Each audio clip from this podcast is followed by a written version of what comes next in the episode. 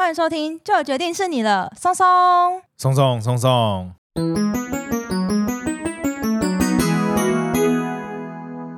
大家好，我是你们的专属训练师拉雅。大家好，我是松松，欢迎大家做会轻松聊自然哦。今天呢，要跟大家介绍的动物呢，其实是来自于我们的点播嘛，对不对？对，算是粉丝回馈啦。我们最近都在帮粉丝服务啦。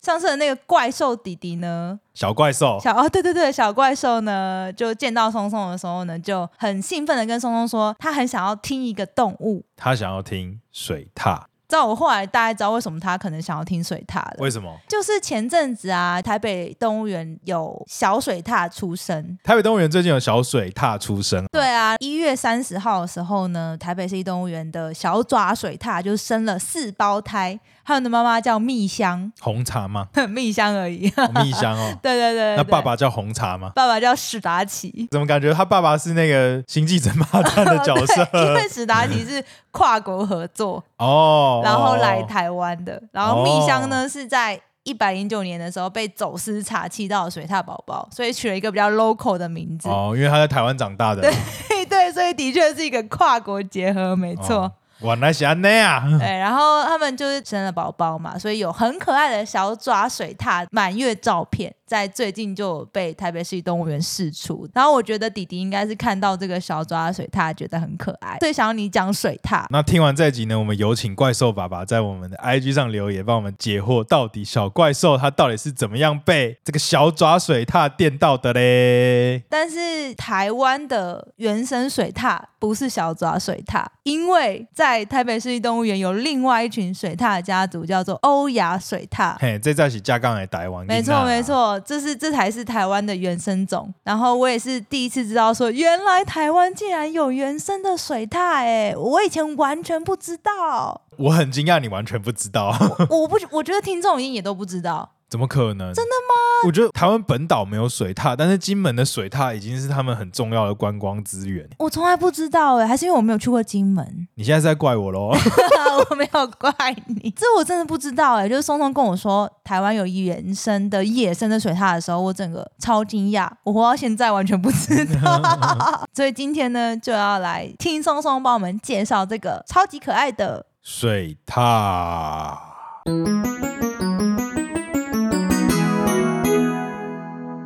们要来讲水獭的话，我个人觉得啦，要从另外一个东西开始讲。哈，另外一个东西，从它的更上面开始。我每次都会从界门纲目科属种来讲这个动物嘛。对，就是水獭，它是食肉目，也有很多动物大家都耳熟能详啦，狗啊、猫啊、狗啊，对对，对啊。那食肉目里面有分很多不同的科，水獭呢，它其实是鼬科，宇智波鼬的鼬，臭鼬的鼬、哦、啊。虽然臭鼬不是鼬科啦，但是 臭鼬竟然有鼬，OK。对对对对，好哦。臭鼬是后来又独立出来。好，为什么我要特别要讲鼬科呢？因为其实整个鼬科家族的动物啊。他们都长得蛮像的哦，他们都是所谓长长的，然后脸长得敢跳敢跳的那一派，跑得很快。鼬科呢，其实它有另外一个大家更知道的名字，就是雕科。哦，对，什么雪貂啊、哦、黄喉貂啊，哦，对耶，那真的是长长然后敢跳、尖巧尖巧的感觉。其实是因为他们都很聪明啊，嗯，对，他们都很学习能力很好，很机灵啊，古灵精怪，古灵精怪，没有错，没有错。这个鼬科动物啊，最有名的呢，在台湾叫做华南鼬鼠，A.K.A. 黄鼠狼。相信大家小时候都有看过那个 Cartoon Network 有一个卡通叫做《鸡与牛》，里面有一只黄鼠狼猥琐，它都跟一只狒狒。整天搞来搞去，我不知道哎、欸，完了完了，我太老了。好，这段给我剪掉，不讲。哎、欸，我真的不知道。鸡与牛很特别哦，它是一个很酷的卡通，如果大家有空的话，可以去看一下哦。现在还有播吗？现在应该是没有播了。对啊，这个应该是我们这个年代的回忆，回忆七八年级生的回忆。好了，那就是我会觉得幼科动物啊，它们都有差不多的习性，当然会因为它们分布在不同的地点，然后所以演化出一些特别的习性。不过大致上呢，幼科的动物呢，身体长长的，跑得很快，都是吃肉的。比较特别呢，就是他们的肛门腺都很发达。什么叫做肛门腺呢？再讲具象化一点，就是大家知道，哎，抓到黄鼠狼它会怎样？它会喷臭屁。不知道，你不知道，你不知道黄鼠狼会喷臭屁？不知道哎、欸，后幼才会喷臭屁、啊。没有，就是这些幼科动物就是他们都有这个很强烈的、很浓烈的气味。然后少数的呢，哦、他们会把它拿来当做御敌的武器。那你之后再开一集讲黄喉貂好了。哦，黄喉貂也可以啊。然后譬如说这个很经典的，我刚刚讲会喷臭屁的，就是除了像黄鼠狼之外，就还有黄鼠狼不是黄喉貂哦。黄爽不是黄喉貂、啊，天哪，完蛋了！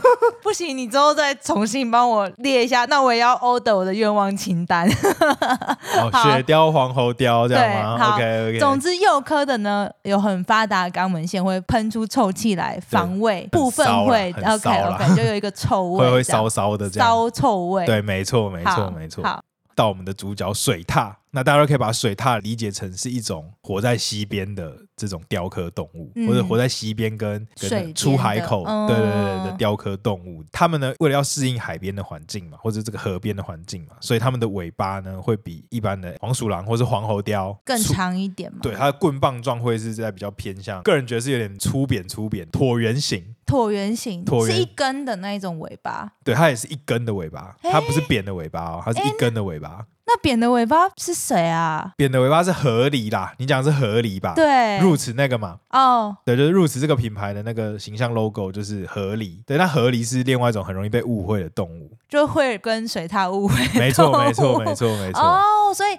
水獭的尾巴其实是长长条圆柱状的那一种，大家把它想成狗尾巴，台湾土狗的尾巴差不多哦。但它的那个根部在粗点哦。为什么要讲尾巴的形状呢？就是因为水獭它为了要适应河边的环境嘛，嗯、它的爪尖会有一些增生，看起来很像蹼的构造。然后呢，它尾巴这个棍棒状呢，可以帮助它游泳，有点像是舵，可以帮助它稍微控制方向。那它的脸嘞，是不是跟河狸也长很像？河狸它不是食肉目，河狸它是啮齿目的动物，所以。河狸呢，它其实是一种老鼠，所以它有什么？它有两颗很大的门牙。水獭它就没有。对，所以河狸呢，严格讲起来，它长得比较像是河里面的松鼠哦，河里面的大松鼠。然后水獭的话，就比较像是雕刻那边的，但是也是很可爱那种，眼睛圆圆的，然后有一个小嘴巴。因为我记得我有看过一些传说故事啊，就是水獭啊，好像跟黄鼠狼。在那个民俗传说里面的那个地位差不多，就黄鼠狼不是都会那个吗？恶整路人啊，黄大仙嘛，然后他都会变戏法，然后骗那个旅人啊，骗他的吃的东西啊，或是变成美女诱惑路人。然后我查到就是日本的传说，就是有那个水獭呢，他会幻化成在河边撑伞的女生，然后也是去吓那个路人。我想说。真的假的？日本人也是蛮有想象力的，对，就是蛮酷。然后有人说水獭的是河童的前身，叫河童的原型哦，也有可能呢。就他也是光头啊，他脸其实蛮像人的。对啊，那我们刚刚讲嘛，水獭是食肉目幼科，幼科下面呢还有很多不同种的动物。那水獭呢，就是在水獭亚科下面。那现在水獭亚科下面剩下七个属。全世界有十三种不同的水獭，其中呢，我们就挑几个比较特别的来讲。有一种叫做海獭，海獭呢是生活在海里的水獭，讲得很绕口，有没有？它其实呢比较长时间都会生活在海里。那它们平常早上呢就会在海上飘来飘去，就是一个躺在床上很 chill。然后海獭有一个最著名的就是它有一个百宝袋，就它的腋下呢有增生的皮膜，然后收起来的时候呢就会在肚子这边形成一个围兜兜。然后他就会把它吃的、欸，我知道他是不是会把他的那个贝壳放在他肚子上，对，然后他会藏起来，他一直把东西藏进去，呃、对，然后再拿出来吃。哦，所以海獭是在海里的水獭，对，而且有个百宝袋。哦，对，那它为了要适应这个海的很冷的环境，它的毛会比较厚，嗯，对，跟一般的在河边的水獭比起来，它会比较毛茸茸一点，毛茸茸一点哦，对对，然后它的体型也比较大啦，跟一般的水獭比，体型也是比较大。嗯，再我们来介绍一下目前在人类眼中最热门的水獭，叫做亚洲小爪水獭。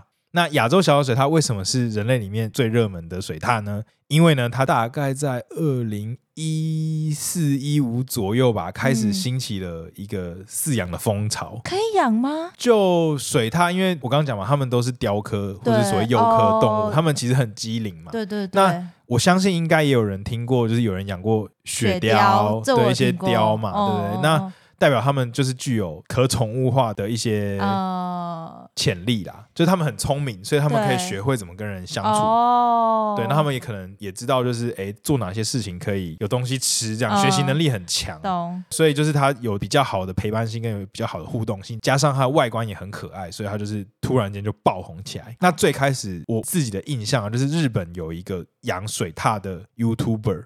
嗯，然后他那几年超级无敌红，我那时候也超喜欢看他的影片。哦，可是因为我我不知道说水獭它到底需要多少的水，但是以人类的空间可以给它的水的量体感觉不是很多，哦、这样不会影响到它的就是对，就是当然家里面饲养的话没有办法给它一个很很对啊很好的环境嘛，对对对，对，对，对，但是其实。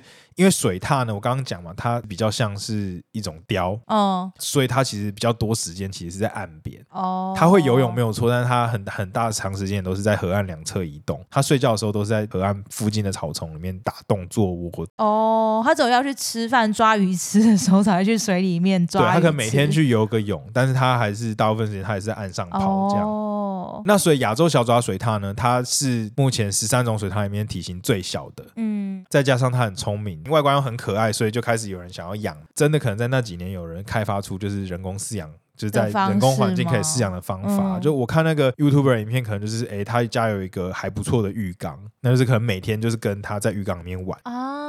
对，然后就是平常就是把它当可能像猫这样，它也是在客厅里面跑来跑去啊，然后帮它做一些它可以钻来钻去的障碍物啊，然后它它自己的巢啊。哦，对，那确实这个水獭它也在这个环境活得很怡然自得。那它不是保育类的哦？其实，在刚开始的时候，它不是世界级的保育类动物。哦，对，因为其实亚洲小爪水獭在整个宠物市场爆红之前，它原则上还是一个族群算稳定的，分布在东南亚还有南亚这个地带。都有蛮稳定的族群，那只是说因为这几年就是宠物市场开始盛行，就开也开始有市场嘛，而且它一只水獭可以卖很贵，对啊，就开始又有很多人去抓这样。那我看到一个统计数据，好像大概是去年还前年的吧，就是说在整个国际的走私市场里面，至少有六百只以上的，呃，不管是亚洲小爪水獭还是另外等一下会提到的江獭，在市场上被炒得很高价，被走私，然后就是流入市场再被贩售，也。因为这样啊，好像在二零一七年还是一八年的时候，就是有把它再列为一个世界级的保育类动物，然后就是不再让它可以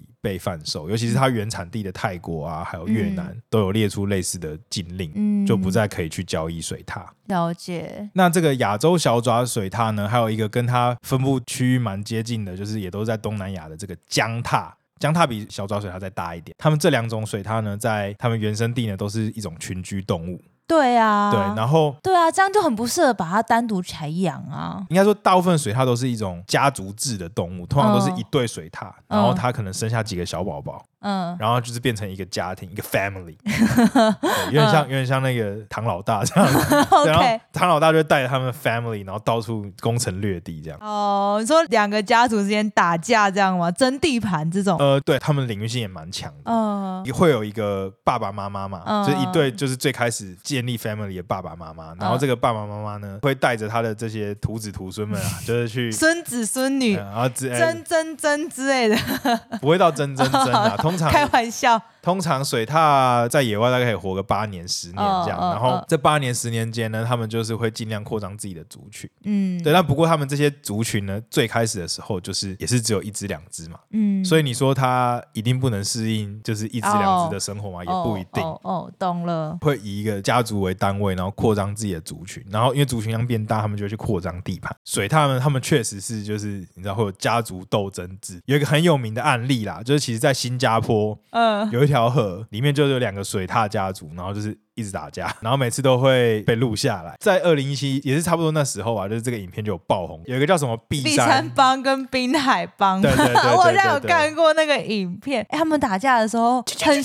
很凶哎、欸，我有看过那个影片，都会有人去帮他们配音。有些网络上的资料啊，就是有人去解析说，哎、欸，这两个家族的恩怨情仇的来龙去脉是怎么样？就哦，原本最开始的时候呢，是碧山帮占领了整个碧山溪，一路到了出海口，嗯、不知道什么时候来了一队，就是。就是水獭夫妻，那他们就最开始的时候就是在一个滨海区，就出海口的地方生活。嗯，那慢慢的他们就生了五只、十只小宝宝，因为地头还不够嘛，所以他们只好往上游慢慢扩张。整个碧山溪的下游段的时候呢，就是不小心踩到了碧山帮的地盘。嗯，对，然后碧山帮就就来驱赶，此河是我开，此鱼是我栽。若要在此处，拿命交出来，留 留下买路财，留下买路财。等于说他们领域性就是很强，但是其实新加坡也是维护的蛮好的，甚至可以让他们的家族日益壮大。就代表那个可能那个溪的整个生态环境还算 OK 了，嗯、反正也可以证明江獭这个物种，说不定它也是很适合都市的适应适应这个人工环境哦。就要来讲到我们台湾本土的台湾本岛是没有水獭的，但是在我们的金门有一种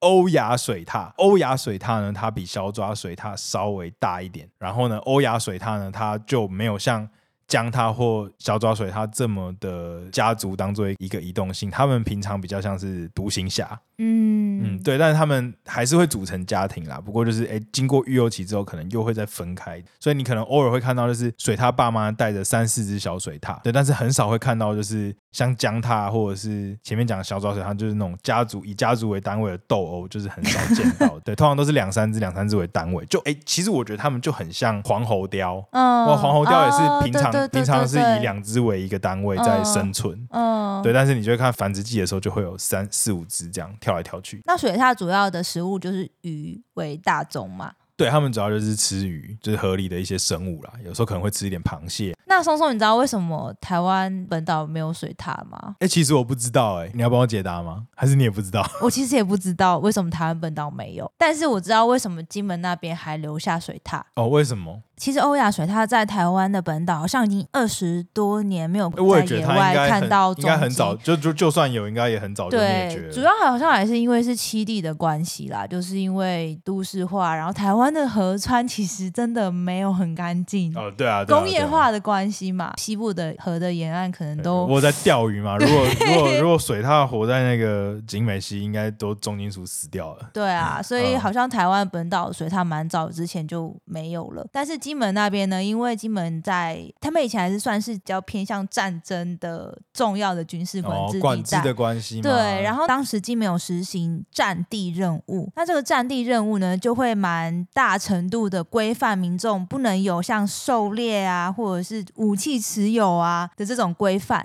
然后对于一些土地的开发跟建设上面也有蛮严格的限制的，所以留下这个农村环境呢，相对比较原始一点，保留的比较好。再加上呢，传统闽南好像有一个习俗，就是说挖所谓的风水池，比较大型的住家或者什么三合院之类的聚落啊，就会有一些池塘拿来可能作为聚气呀，或者是一些风水作用。金门的很多村落或者是家户呢，都会有池塘。还有一个就是说，为了要引入可以食用的鱼种嘛，所以金门有曾经引入过吴锅鱼。那吴郭鱼呢？大家都知道是一个非常好生好养，到处肆虐。对，所以就也是他们一个很稳定的食物来源。所以这是为什么金门的水獭呢，就当地就有被保留下来。不过听说他们现在也是也是面临一些生态问题嘛。其实我也知道，其实金门县政府现在当地也是很致力于保育这个水獭，因为他们的族群量好像也是。日益减少，对对对对，对，嗯，我有看，就是像我们台北市立动物园的这个欧亚水獭的家族啊，其实起源在那时候金门好像个类似皮塘要动工吧，有些环境工程，然后就机器怪手一开挖下去，才发现踩到水獭家族的地盘，然后里面就有两只还是水獭宝宝的，现在被叫做大金跟小金，就在那时候被救起来。然后后来就送到就是台北市立动物园去照顾跟养护。那金门现在其实主要遇到的困难点就是说，他们会有很多环境工程师需要把这些可能环湖步道做一些整修啊，或者是说要盖一些堤防啊。可是当你岸边建起堤防的时候啊，那个高低落差就会很大，他们可能会爬不上。对，没错，他们爬不上去，真是他们很难找到落脚处，他们不会再待在那个流域。然后还有工程的期间呢，非常嘈杂的话，那水獭也没办法住得很安稳。原本的那个河岸都变成堤防了嘛，对，然后它也没地方打洞，没地方做没错，没错，然后他只好离开啊。对，然后就会压缩他们的生存空间。那我是有看到说，其实金门有意识到这件事情。就我所知，他们这两年已经在致力于重新让整个金门岛各地可以恢复水獭族群，在做努力啦。嗯、就是因为他们现在可能只剩下少数几个热点区域比较比较稳定。那以前的话呢？就我听说，我那个诶、欸，一些住在金门的朋友，以前他们的那个水獭应该有点像是，就随处可见，这么夸张？嗯，就可能有点像是你在都市看到老鼠的感觉。真的假的？对，就是应该是那个数量，应该就是诶、欸，会在我家后院突然跳出来，然后再再跑一跑跑不见这样。对，类似类似这样子的数量哦，不过现在就是少看到非常多。怎么突然觉得我很孤陋寡闻啊？我完全不知道台湾有水獭。你还是很感觉很很不可置信。对啊，我超级不可置信。到现在还是很不可置信。哦、嗯，其实他们的工程要怎样预防，就是不要破坏水獭的栖地。其实我觉得没有到非常的难，基本上就是做堤防的时候留一些阶梯，让水獭可以就是通行，不要都做成垂直的墙面嘛。嗯。还有甚至在施工的时候可以分段。分时间施工，让水獭可以有一些地方是还是可以生活。那这样分段呢，然后避开水獭的繁殖季，帮助他们保护他们的小宝宝，在那段时间不受到干扰。因为就是显然欧亚水獭的数量是真的，相较于前面提到的这几种来讲，嗯、就是比较少。以整个它的分布来讲的话，以前在日本有，但日本灭绝了嘛，那现在就剩下。好像韩国、韩国、台湾，对对对，中国也有。嗯、对，但中国也是变比较少。对，对，对，然后剩下就是这个金门还算有族群，好像两百多只而已。以前说以前说算稳定，但现在只能说是有族群。然后另外再补充一个小知识，不知道大家有没有去过金门？就是在金门呢，会有水獭的告示牌。算是如果有去金门玩的人呢，可能都会想要去找这个告示牌拍照。它就是会写“水獭出没，请小心”。每个告示牌的出现，其实就代表那个地方有水獭被路杀。哦，这是墓碑的概念吗？总共好像有四十四十八个点吧，不知道现在有没有再继续增多。不过如果大家有去金门的话，也可以去看一下。感觉台湾的哺乳类动物都面临着相同差不多的问题，就是。嗯哎，路杀，然后流浪犬杀，因为水獭其实呢，它已经算是蛮高阶的消费者，偏顶级的嘛。对对对，对对，其实它在它在自然界中天敌已经非常有限了，就是一些比它更大的一些食肉目动物，哦、还有人类，在金门本岛应该也是有一些流浪狗的问题。对，流浪犬或是流浪猫，其实都是。所以他们就有受到这个威胁。最后，我想要跟大家讨论一个事情，就是。有关就是水獭到底适不适合拿来当做一种宠物？我是不赞成的，因为其实水獭它除了习性上不一定真的很适合之外，还有另一个点就是它很凶猛。Uh. 其实它在野外是很凶猛，就体型最大的水獭呢叫做巨獭，它甚至 Discovery 有好多个影片都在介绍，就是它们群聚在一起的时候可以连鳄鱼都吃。哇！对啊，哎、欸，你们想想看，它的它的咬合力倒是可以咬穿鳄鱼的皮肤的。多夸张的一个，很很真的很凶猛，对啊，那它牙齿是不是也很尖呐？对啊，对啊，很凶悍，很尖呐，因为它是食肉目动物嘛。对对对对对。那我个人觉得呢，养水獭或是养雕啊，嗯，我在食肉目动物啊，它是一种特殊宠物，然后它需要的照料呢，在一般都市的环境是很难给予到它一个完整、它完全需求的环境。那再加上我刚刚讲嘛，他们的肛门腺很发达，所以他们讲真的应该养起来会比猫狗臭很多。嗯，对，那其实这些都不是一个算是好的特性啊。纵然它可以被驯化，有啦，它长得很可爱啦，它长得很，猫也长得很可爱啊，狗也长得很可爱啊。其实像那么多浪浪，那么多流浪猫、流浪狗，其实领养一只流浪猫跟流浪狗，你养它的一些成就感跟获得乐趣是不会比养一只水獭来的差。再加上，其实猫跟狗都跟人类一起，然后已经被人类驯驯养了两三千年了。嗯，其实他们现在我们看到的这市面上这些这些猫跟狗呢，他们不管是攻击力，当然攻击力还是有啦。不管是攻击力呢，还是他们的野性呢，其实都已经被磨掉了大半。他们其实都是算是很好被拿来驯化的动物。嗯、那相较于水獭，就是你想看你被猫可能抓一下，你很多皮流血；你被水獭抓一下，或者被水獭咬一下，那个可能是 喷血，对，可能是深可见骨啊，嗯、那种那种伤害就是有可能是完全是不可恢复的。所以大家真的其实要想想看，针对这样子的特殊宠物，你要持有，你可能要花非常大的心力，非常大的成本。去维持，然后而且要冒着非常大的风险。我是觉得他们是比较群居的动物啦，那就是让它回归他们的就是在野外生活的自由自在的，其实对他们来讲是更好的。那如果我们真的很想看的话呢，可以去金门看台湾现在还仅存的这不到两百只的族群呐、啊。感觉我们待办清单待看动物又多了一项。对啊对，还有一个就是最重要的，不要养水獭的点，就是现在养水獭是违法的哦。现在应该大部分的国家是没有办法，就是持有水獭。台湾其实很早以前就不行的。好啦，那有关这个河边的黄鼠狼的故事就要讲完啦。又到了我们结尾三件事的时间了。第一件事，第一件事情对我来说非常重要。台湾金门有野生的原生种欧亚水獭。第二件事情。欧亚水獭呢，目前只分布在台湾的金门，不是完全的群居动物。它大部分时间还算是一个独行侠。但是呢，它们在繁殖季的时候呢，公母组成家庭以后呢，会带着他们的小朋友，直到他们成长到可以离家为止。在那个时期，可以看到差不多五六只水獭为一个族群的出没。嗯，那他们呢，在金门呢，面临了一些有关诶生态工程啊，还有流浪狗的这些问题的威胁。